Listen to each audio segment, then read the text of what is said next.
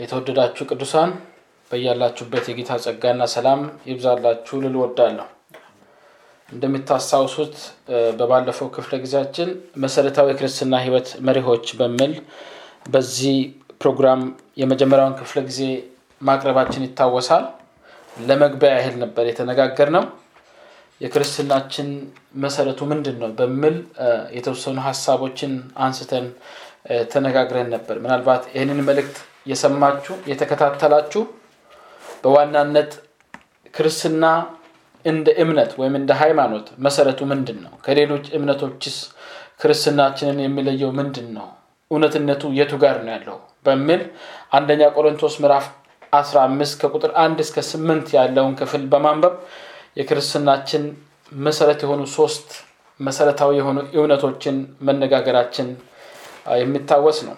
ለማስታወስ ያህል በአንደኛ ቆሮንቶስ ምዕራፍ 15 ከቁጥር 1 እስከ 8 ባለው ክፍል ውስጥ ሐዋርያው ጳውሎስ ለአንደኛ ቆሮንቶስ በአንደኛ ቆሮንቶስ መልእክቱ በኩል ለቆሮንቶስ አማኞች በጻፈው መልእክቱ ውስጥ እሱ የተቀበለው ለእነሱም ደግሞ የሰጣቸው ወንጌል ወይም ያመኑት ነገር ምን እንደሆነ ሲገልጽላቸው የኢየሱስ ክርስቶስ ሞት የኢየሱስ ክርስቶስ መቀበርና የኢየሱስ ክርስቶስ በሶስተኛው ቀን ከሙታን መነሳት እንደሆነ መጽሐፍ ቅዱሳችን በግልጽ እናገራል እኔም ደግሞ እሱን ነበር አስረግጬ በባለፈው ክፍለ ጊዜ ለማካፈል የሞከርኩት። ክርስትና የሚባለው እምነትና ሃይማኖት እንደ ሌሎቹ ሃይማኖቶች ንድፍ ሀሳብ ብቻ ላይ ሳይሆን በታሪክ ውስጥ በተፈጠረ እውነተኛ ታሪክ ላይ መመስረቱን ለማካፈል ሞክሬ ነበረ። እንግዲህ የኢየሱስ ክርስቶስ ሞት መቀበልና ከሙታን መነሳት በታሪክ ውስጥ በእውን የተደረገ በእውን የሆነ ማንም ታሪክን የሚመረምር ሰው እውነተኛነቱን ማረጋገጥ የሚችለው እውነታ እንደሆነ ያንን ገልጭ የላችሁ ነበረ። ታዲያ ክርስትና አንድ ክርስቶስ የሚባል ማንነት ላይ እንደተመሰረተ ቀጥሎም ደግሞ በክርስቶስ ህይወት ውስጥ በሆኑ እነዚህ ሶስት መሰረታዊ ሀቆች ላይ የተመሰረተ እንደሆነ በመጨረሻም ደግሞ ባመኑ ሰዎች ህይወት ውስጥ በተፈጠረ ለውጥ እንደተረጋገጠ ያንን ለመናገር ሞክር ያለው ጌታ ይባረክ። እንግዲህ ዛሬ ወደ ዋናው ክፍል ነው የምንገባው ማለት ነው። በሚቀጥሉት ክፍለ ጊዜያቶች ውስጥ የእግዚአብሔር መንፈስ እንደረዳን እንግዲህ ክርስትና ይሄ ከሆነ መሰረቱ ይሄ ከሆነ የተቀበለው እምነት ይሄ ከሆነ ህይወታችንንም የቀየረው ይሄ ከሆነ ክርስትናችንን እንዴት እንኖር የሚለውን ጥያቄ ለመመለስ ከዛሬ ጀምረን የክርስትና እምነት መሰረታዊ መሪሆች ወይም የክርስትና ህይወት መሰረታዊ መሪሆችን መመልከት እንጀምራለን። ክርስትናችንን እንዴት እንኖር የሚለውን ጥያቄ በየጊዜው እያነሳን አንዳንድ መሪሆችን እያየን የጌታ መንፈስ እንደረዳን እንቀጥላለን። ለሚቀጥሉት ክፍለ ጊዜያቶች ምናልባትም የጌታ መንፈስ እንደረዳን ለሚቀጥሉት ስምንት ወይም ሰባት ክፍለ ጊዜያት በዋናነት የምንመለከታቸው መልእክቶች የሚሆኑት ከቆላሲስ መልእክት ነው የሚሆነው። ሐዋርያው ጳውሎስ ወደ ቆላሲስ ሰዎች ከላከው መልእክት ሶስተኛው ምዕራፍ ውስጥ ከቁጥር አንድ እስከ አስራ ሰባት ውስጥ ባሉት ቁጥሮች ውስጥ ወደ ስምንት የሚሆኑ የክርስትና ህይወት መሪሆችን እንመለከታለን። ለዛሬው ጌታ እንደረዳን ክፍል አንድን ነው የምንመለከተው። ጌታ እንደረዳን አስቀድመን እንጸልይና ከዛ በኋላ ወደ ዛሬው ክፍለ ጊዜያችን እናልፋለን። ቅዱስና የተፈራህ የዘላለም አምላክ ሆይ በምረትና በቸርነት አቤቱ ጌታዎች ስለጠበከን በበጎ ፈቃድህም ጌታ ሆይ ድምፅህን እንድንሰማ እድል ስለሰጠን እናመሰግንሃለን።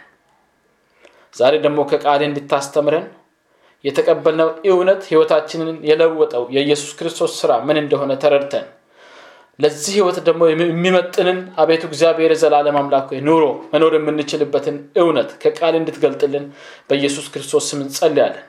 ቃል እንደምናገር ህግህ ለእግርህ መብራት ለመንገደን ብርሃን ነው እንደምል አቤቱ ጌታ ይህ የተቀበልነውን ህይወት በምንኖርበት ሰዓት እንዴት መራመድ እንዳለብን ቤት በኩል መሄድ እንዳለብን ቃልህ ለመንገዳችን መብራት ለእግራችንም ደግሞ አቤቱ ጌታ ብርሃን እንዲሆንልን በቃልህ አቤቱ ጌታ ሆይ ዛሬ እንድታናግረን በዚህም ደግሞ በተለያየ ስፍራ ሆነው በሚተላለፈው በዚህ መልእክት አቤቱ ጌታ ሆይ በፊት ተሰብስበው ይህንን የማዳመጥ እድል ያገኙትን ሁሉ ጌታ ሆይ ለእግራቸው መብራት የሚሆንን ድምፅ ለመንገዳቸው ብርሃን የሚሆንን መልእክት እንድሰጣቸው እኔንም እንድታግዘኝ በኢየሱስ ክርስቶስ ስም እንጸልያለን።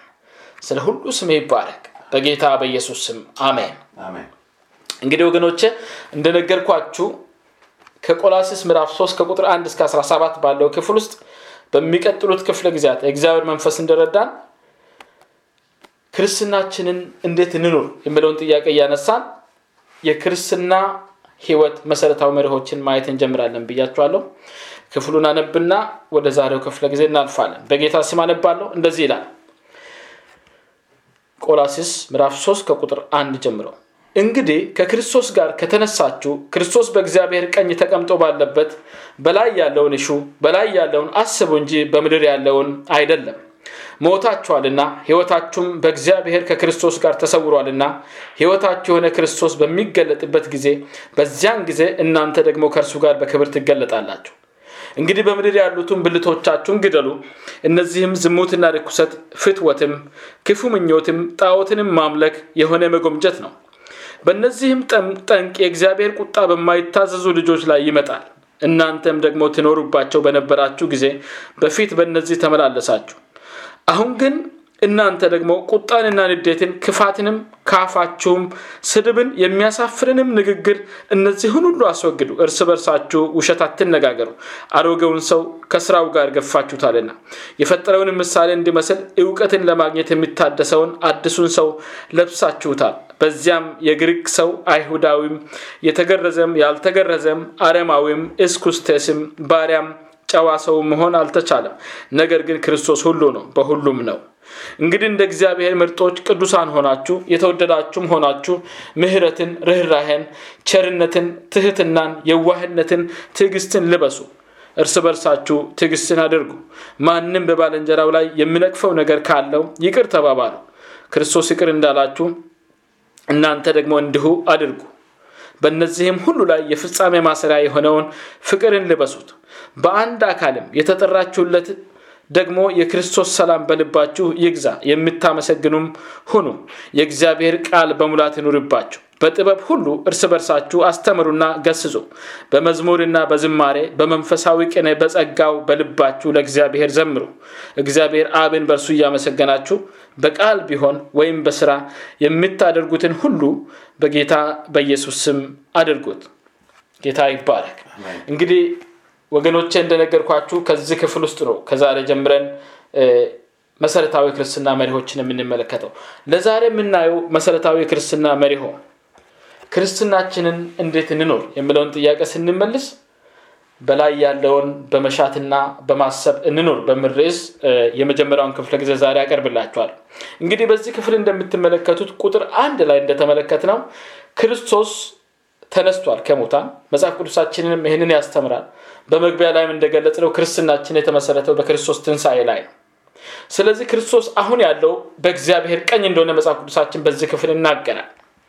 ክርስቶስ ባለበት በላይ ያለውን እሹ ይላል የእግዚአብሔር ቃልም ስናገር በላይ ያለውን አስቡ ይላል እንጂ በምድር ያለውን አይደለም ስል እንመለከታለን። ይህ መርህ በላይ ያለውን መሻትና ማሰብ ትኩረታችን የት መሆን እንዳለበት ጠቋሚ ነው። በክርስቶስ አዲስ ህይወት ስናገኝ ትኩረታችን እንደ ቀድሞ መሆን እንደማይኖርበት ነው እንግዲህ መጽሐፍ ቅዱሳችን የምናገረው። በዚህ ክፍል የአድራሻ ለውጥ ማድረግን ነው ቃሉ የምናገረው። ምንድን ነው የሚለው?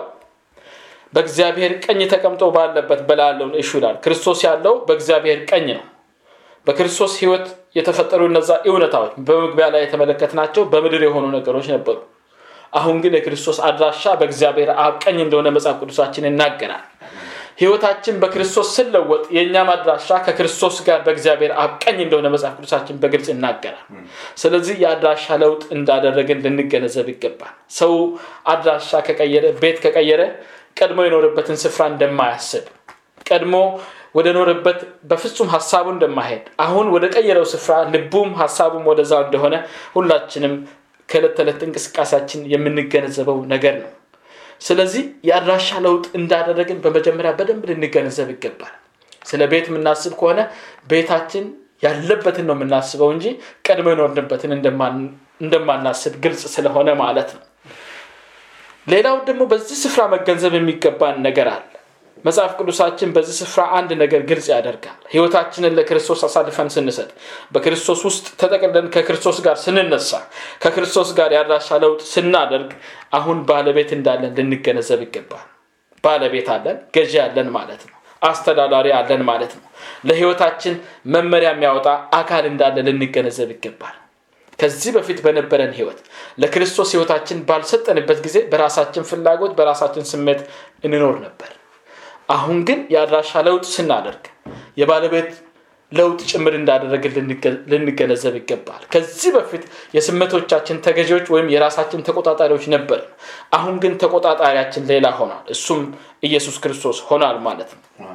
መመሪያ የሚያወጣው እንዴት መውጣት እንዳለብን እንዴት መግባት እንዳለብን መመሪያ የሚያወጣው ከእንግዲህ ስሜታችን ፍላጎታችን ሳይሆን ራሳችንን ያስገዛንለት ክርስቶስ ነው ማለት ነው ስለዚህ ጌታችንን እንደሚገባ ለማስደሰት አይኖቻችን በማንኛውም ጊዜ ወደ እርሱ ሊሆኑ ይገባል። ይህንን ነው እንግዲህ መጽሐፍ ቅዱሳችን የሚናገረው። በላይ ያለውን መሻት በላይ ያለውን ማሰብ።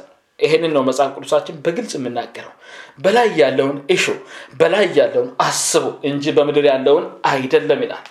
የተፈቀደልንና ያልተፈቀደልንን ለይተን ልናውቀው ይገባል ማለት ነው መጀመሪያ ምድራዊ ብቻ ስለነበርን መንፈሳችንም ሙት ስለነበር አስተሳሰባችንም ሆነ ፍላጎቶቻችን ምድራዊ ብቻ ነበሩ። አሁን ግን የአድራሻ ለውጥ አድርገናል። መንፈሳችን አሁን ሙት አይደለም መንፈሳችን ያው ነው። በዚህ ስጋዊ ማነታችን ውስጥ ያለው መንፈሳችን ያው ከመሆኑ የተነሳ መንፈሳችን መንፈስ ከሆነው ጌታ ጋር ህብረትን ያደርጋል። እንደ ቀደመው ጊዜ በስጋ ብቻ በምንኖርበትና መንፈሳችን ሙት በሆነበት ዘመን እንደነበረው ስጋችን እየነዳን የስጋ ፍላጎቶቻችንን እየተከተልን አንንቀሳቀስም ማለት ነው። መጽሐፍ ቅዱሳችን እንግዲህ ይህንን ነው የሚያስተምረን። አስተሳሰባችንም ሆነ ፍላጎቶቻችን ከእንግዲህ ምድራዊ ሊሆኑ አይችሉም። ከዚህ ምድር ያለፈ ነገር ማሰብ መጀመር አለብን። በስጋ በነበርንበት moment መንፈሳችን ዳግም ባልተወለደ ጊዜ ሁሉ ነገራችን ምድራዊ ነበር ከዚህ ምድር ያለፈ ነገር ማሰብ ማሰላሰል አንችልም። አሁን ግን እንደዛ አይደለም። አሁን ግን ሰማያዊ የላይኛውን ማሰብ የሚችል ዘር በውስጣችን ተተክሏል። ይህንን ነው መጽሐፍ ቅዱሳችን የሚናገረው። ስለዚህ ለአዲሱ ማንነታችን የሚመጥን የተፈቀደው በላይ ያለውን መሻት በላይ ያለውን ማሰብ ነው። ዘላቂና ዘላለማዊ የሆነውን ማሰብ ነው የተፈቀደው። መጀመሪያ መንፈሳችን ሙት በነበረ ጊዜ ዘላቂን ዘላለማውን የሚያስብ ማንነት አልነበረንም። አሁን ግን ማንነታችን ተቀይሯል። ዘላለማዊ ዘላቂን የሚያስብ ዘር በውስጣችን አለ።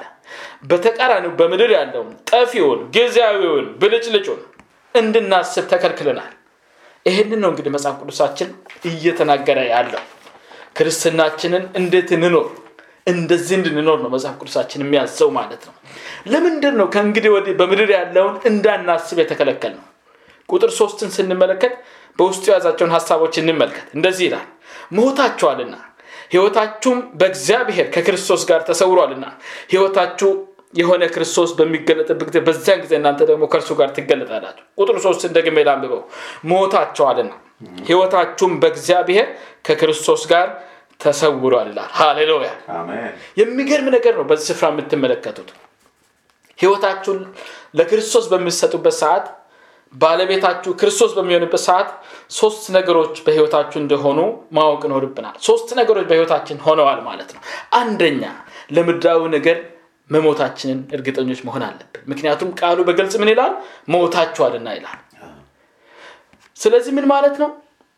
ምድራዊ ነገር ለምድራዊ ነገር ህያው የሆነ ለምድራዊ ነገር ንቁ የሆነ ማንነት የለንም። ውስጣችን ላይ ሙት የነበረውና ለስጋችን ስፍራ የለቀቀው መንፈስ አሁን ንቁ ነው ስለዚህ ስጋችን እኛን አይነዳም መንፈሳችን በስጋችን ላይ ብልጫ ሊኖረው ይገባል። ሁለተኛውን ፖይንት እንመልከት። ህይወታችን ከእንግዲህ የሚመራው በስሜታችን ወይም በስጋ ሀሳባችን ሳይሆን እግዚአብሔር ራሱ ነው የሚመራው ወይም በእግዚአብሔር በራሱ ነው የሚመራው። እንዴት ነው ካላችሁ በዚህ ክፍል አንድ ግልጽ መመሪያ ነገር ተጽፏል። በእግዚአብሔር ከክርስቶስ ጋር ተሰውሯል። የሰወረው ማን ነው? እግዚአብሔር ነው። እኛ አይደለንም ራሳችንን ክርስቶስ ውስጥ ተሰወር ነው ህይወታችንን ለክርስቶስ አሳልፈን ስንሰጥ እግዚአብሔር ኃላፊነቱን ወስዷል። ሃሌሉያ! እግዚአብሔር ኃላፊነቱን ወስዶ ህይወታችንን ክርስቶስ ውስጥ ሸሽጎታል። ስለዚህ ህይወታችን ከእንግዲህ በእኛ ቁጥጥር ስር እንዳልሆነ ማወቅ አለብን ለእኛ ማንነት መሞታችንን እርግጠኞች መሆን አለብን። ሶስተኛው የእኛ ህይወት ሁለንተናው በክርስቶስ ማንነት ውስጥ ተሰውሯል። ክርስቶስ ነው ላያችንን የሸፈነው ማለት ነው። በክርስቶስ ህይወት ውስጥ አንታይም እኛ። ሃሌሉያ! እግዚአብሔር ይመስገን። ይህ ማለት ክርስቶስ ውስጥ እንድንቀመጥ ከተደረግን ከእንግዲህ ክርስቶስ እንጂ እኛ አንታይም ማለት ነው ይህንን ነው እንግዲህ መጽሐፍ ቅዱሳችን የምናገረው። ስለዚህ ክርስትናችንን እንዴት እንኑር ለሚለው ጥያቄ ምላሽ ስንሰጥ ክርስቶስን በማሳየት ነው የምንኖረው። እኛ አንታይም። እኛ ክርስቶስ ውስጥ ተሰውረናል። መሰወር ማለት መሸሸግ ነው መደበቅ ነው። የሚታይ ማንነት የለንም። ክርስቶስ ነው የሚታየው በህይወታችን የሰው ልጅ አስተሳሰቡ ምድራዊ ሲሆን በዋነኛነት ከምንፈልጋቸው ነገሮች አንደኛው ምድራዊ ክብር ነው። በዚህ ክፍልም የተገለጠ ነገር አለ አብረን የምናየው መታየትን መወደስን መደነቅን መፈለግ ነው። ይሄ ነው የስጋ ማንነት ፍላጎት። በዚህ ምድር የምንፈልጋቸው ነገሮች እነዚህ ናቸው። አሁን ግን በክርስቶስ ውስጥ ስለተሰወርን በእኛ ላይ ያለው ሁለንተናችንን የሸፈነው ክርስቶስ ብቻ ነው። በእኛ ህይወት ልታይ የሚገባውም ክርስቶስ ብቻ ነው። ሃሌሉያ! እግዚአብሔር ይባረክ። ምክንያቱም በግልጽ ይህንን ይናገራል መጽሐፍ ቅዱሳችን። ህይወታቸውን የክርስቶስ በሚገለጥበት ጊዜ በዛን ጊዜ እናንተ ደግሞ ከእርሱ ጋር በክብር ትገለጣላችሁ ይላል። ስለ ክብር ነው የሚያወራ ክብርን የሰው ልጅ ስለሚፈልግ ነው። የእግዚአብሔር ቃል ክብራችሁ መቼ እንደሚገለጥ እያለ እየተናገረ ያለው ማለት ነው። በክርስቶስ ውስጥ ስንሆን ክርስቶስ ከሸፈነን ክብራችን ክርስቶስ እሱ ነው በላያችን ላይ የሚታየው ማለት ነው። በዚህ ምድር የምንፈልገው ምንም ክብር አይኖረን በክርስቶስ ውስጥ ከተሸሸገን የሚታይ ማንነት ስለሌለን የምንፈልገው ምድራዊ ክብርም የለን ክብራችን የሆነው ክርስቶስ ሲገለጥ ያነ ክርስቶስ ሲገለጥ ህይወታችን የሰጠንለት ጌታ ሲገለጥ ያነ ነው ክብራችን ከእርሱ ጋር አብሮ የሚሆነው። የምንከብረው መቼ ነው? ክርስቶስ ወደ ህይወታችን ዳግም ሲመጣ ወደ ምድር ዳግም ሲመጣ ይህንን ነው እንግዲህ እግዚአብሔር ቃል የሚለው። ክብራችን የሆነው ክርስቶስ ሲገለጥ ያነ ከእርሱ ጋር እንከብራለን እንጂ ለራሳችን የምንፈልገው ክብር በዚህ ምድር የለንም። ምክንያቱም እኛ ክርስቶስ ውስጥ ነው የተሰወር ነው የለንም በቃ እንደሌለን ነው ራሳችንን መቁጠር ያለብን። ከክርስቶስ ማንነት ውስጥ ራሳችንን ካላስወጣን በስተቀር በፈቃዳችን አንፈልግም አንተ ውስጥ መሆን አንፈልግም ብለን በፈቃዳችን እግዚአብሔር ክርስቶስ ውስጥ ያስቀመጠንን ራሳችንን ከክርስቶስ ውስጥ ካላወጣን በስተቀር ለራሳችን የሆነ ክብር ከእንግዲህ አይኖረንም። ይህ ደግሞ እጅግ አደገኛ ነገር ነው በፈቃዳችን እግዚአብሔር ካስቀመጠን ስፍራ ከክርስቶስ ውስጥ ራሳችንን ማውጣት ለስጋ የሆነን ክብር መፈለግ አደገኛ እንደሆነ ልንገነዘብ ይገባል። በተለይ የእግዚአብሔርን ቃል የምናስተምር በብዙዎች ፊት የምንቆም በእግዚአብሔር ጸጋ የምናገለግል ወንድሞቼን አይቶቼ ላሳስባቸው የሚፈልገው ይህንን ነው። አብዛኛውን ጊዜ ጸጋ በላያችን ላይ ስለሚገለጥ እንዳንሸወር እንዳንሳሳት ክርስቶስ ውስጥ መደበቃችንን እንዳንረሳ ክብርን ሁሉ ክርስቶስ መውሰድ መቻል አለበት ክርስቶስ ነው ክብርን እየወሰደ ያለው ወይስ እነነኝ የሚለውን ልናስብ ይገባል። በምድር ክብርን ፍለጋ የምንኳትን ከሆነ የፈለግነውን ያህል ጸጋ የሚገለጥብን ቢሆንም ክርስቶስ ሲገለጥ የሚጠብቀን ክብር እንደማይኖር ማወቅ አለብን። ምክንያቱም ዋጋችንን እዚሁ እንዳንቀበል። ጌታችን በክብር ሲገለጥ ማንኛውም ነገር በምድር ያደረግናቸው ነገሮች ለሱ ክብር ከሆኑ የዛነ የእኛም ክብር ከሱ ክብር ጋር የሚገለጥ ሆኖ ይመጣል። ጌታችን ክብርን መፈለግን በተመለከተ ወይም በምድር ላይ ክብርን ውዳሴ መፈለግን በተመለከተ በተራራ ስብከቱ በሚታወቀው በተራራ ስብከቱ ላይ በሚናገርበት ሰዓት የተናገረውን ቃል ላነብ ወዳለሁ ማቴዎስ ወንጌል ምዕራፍ ስድስት መግቢያ ላይ ያሉትን የተወሰኑት ቁጥሮች ላነብላችሁ ፈልጋለሁ ምድራዊ ክብርን ለራስ መፈለግ ክርስቶስን መግለጥ ክርስቶስን ማሳየት ሲገባል በማወቅ ሆነ ባለማወቅ ተታለን ሆነ እያወቅን በድፍረት ክብርን ለራሳችን ከፈለገን በክርስቶስ ውስጥ መደበቃችንን ትተን ራሳችንን ከክርስቶስ ውስጥ አውጥተን መታየት ከጀመርን አደገኛ መሆኑን ጌታ የተናገረውን አነባለሁ። እንደዚህ ይላል የማቴዎስ ወንጌል ምዕራፍ 6 ከቁጥር አንድ ጀምሮ ያለው ክፍል ላይ እንደዚህ ይላል። ለሰዎች ትታዩ ዘንድ ምጽዋታችሁን በፊታቸው እንዳታደርጉ ተጠንቀቁ። ያለዚያ በሰማያት ባለው አባታችሁ ዘንድ ዋጋ የላቸውም እንግዲህ ምጽዋት ስታደርጉ ግብዞች በዘው ዘንድ ሊከበሩ በምኩራብ በመንገድም እንደሚያደርጉ በፊት መለከት አታስነፋ። እውነት እላችኋለሁ ዋጋቸውን ተቀብለዋል። በዚህ ክፍል ምጽዋትን ስለ መስጠት ነው የሚያወራው። ስለዚህ ወገኖች በጣም ልናስብ ይገባል። እዚህ ጋር ስለ ምጽዋት ነው የሚያወራው። እኛ ጋር ያለን ነገር ስለማካፈል ነው የሚያወራው ምናልባትም በላያችን ላይ የእግዚአብሔር ጸጋ እየተገለጠ ሊሆን ይችላል። ሰዎች በእኛ ጸጋ እየተገለገሉ ሊሆን ይችላል። ከኛ ውስጥ ወደ ሌሎች የሚካፈል ነገር በሚኖርበት ሰዓት በጣም መጠንቀቅ አለብን። ተሳስተን ከክርስቶስ ማንነት ውስጥ ተሸፍነን ሳለ ክርስቶስ እላችን ላይ ጎልቶ ታይቶ እኛ እሱ ውስጥ ተደብቀን ክብሩን እሱ መውሰድ ሲገባው ከክርስቶስ ውስጥ ወጥተን ክብርን መውሰድ የምንጀምር ከሆነ ሁሉ ነገራችን በዚሁ ምድር ላይ ዋጋው እንደሚከፈል ልናቅ ይገባል ቅድም ባነበብነው ክፍል ላይ ግን ክብራችን መቼ ነው? ጌታችን ክርስቶስ ኢየሱስ ሲገለጥ ነው። ተሳስተን ክብርን ፍለጋ እንዳንኳትን አደጋ ላይም እንዳንወርቅ ለታይታ የምናደርገው ነገር ሁሉ የራስ ክብር ፍለጋ የምናደርገው ነገር ነው በአጭሩ። በዚህ ክፍል እንዳየ ነው ለታይታ የምናደርገው ማንኛውም ነገር የራስ ክብር ፍለጋ የምናደርገው ነገር ነው። እንግዲህ ጌታችን ይህንን ነው የሚያስጠነቅቀን።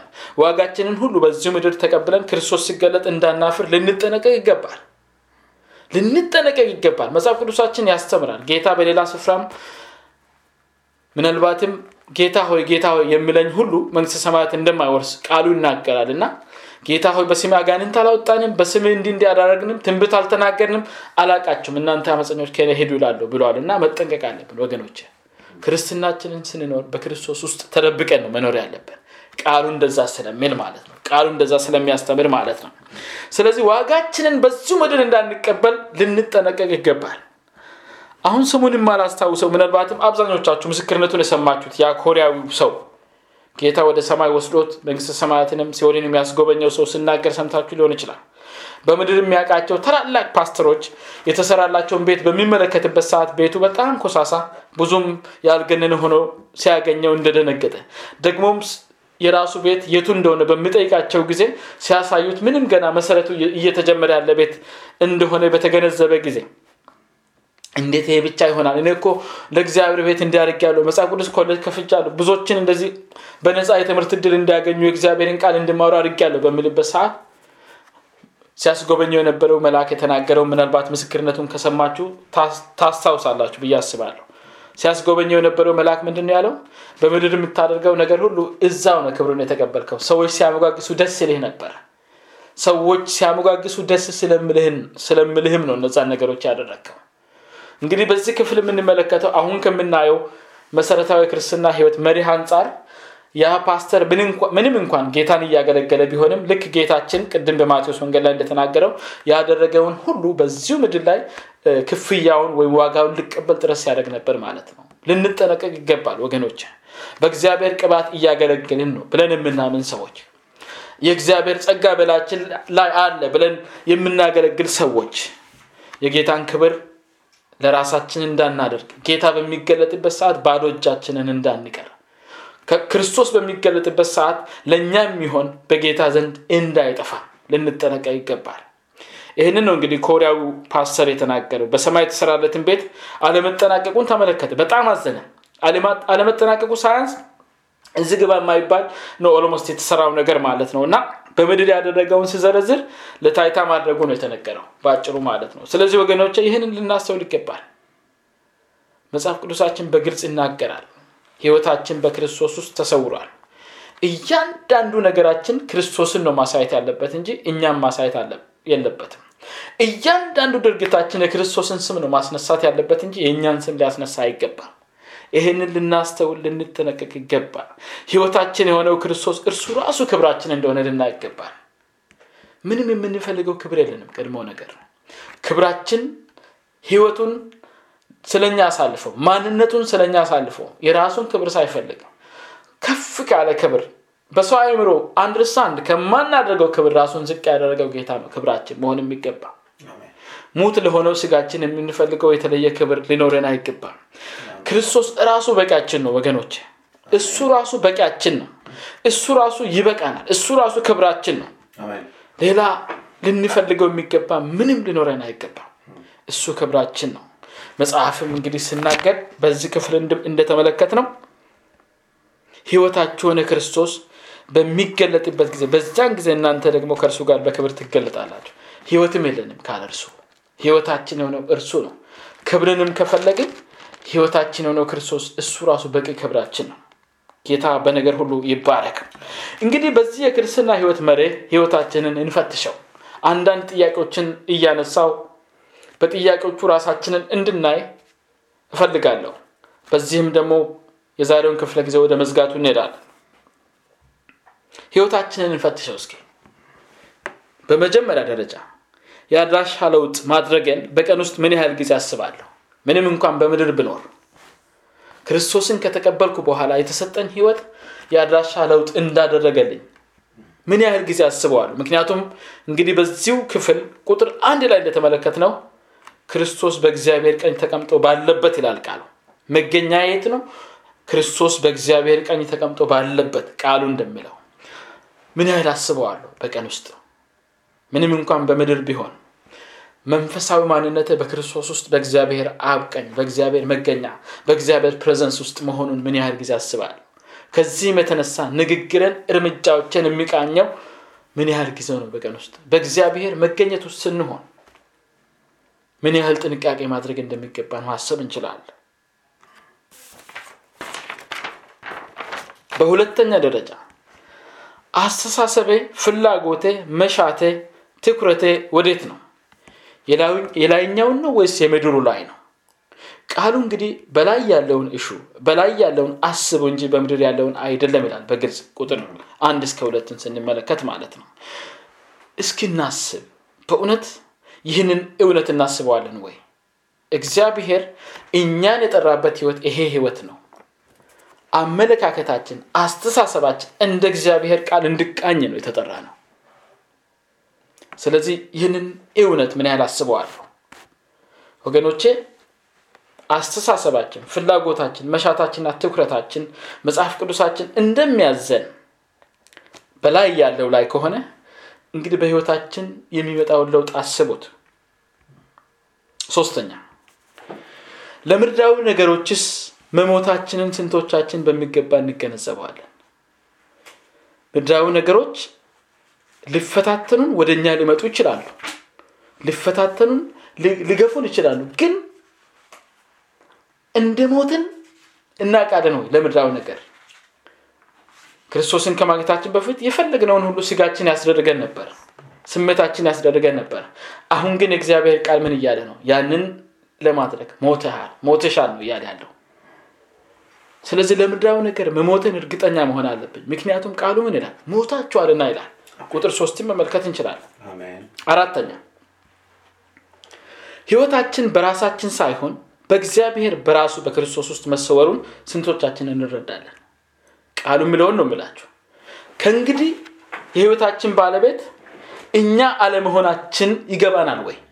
ይህንንም ራሳችንን ልንጠይቅ ይገባል እንደ ክርስቲያን ዝም ብሎ ስም ብቻ አይደለም ክርስትና የተለጠፈብን ስም አይደለም።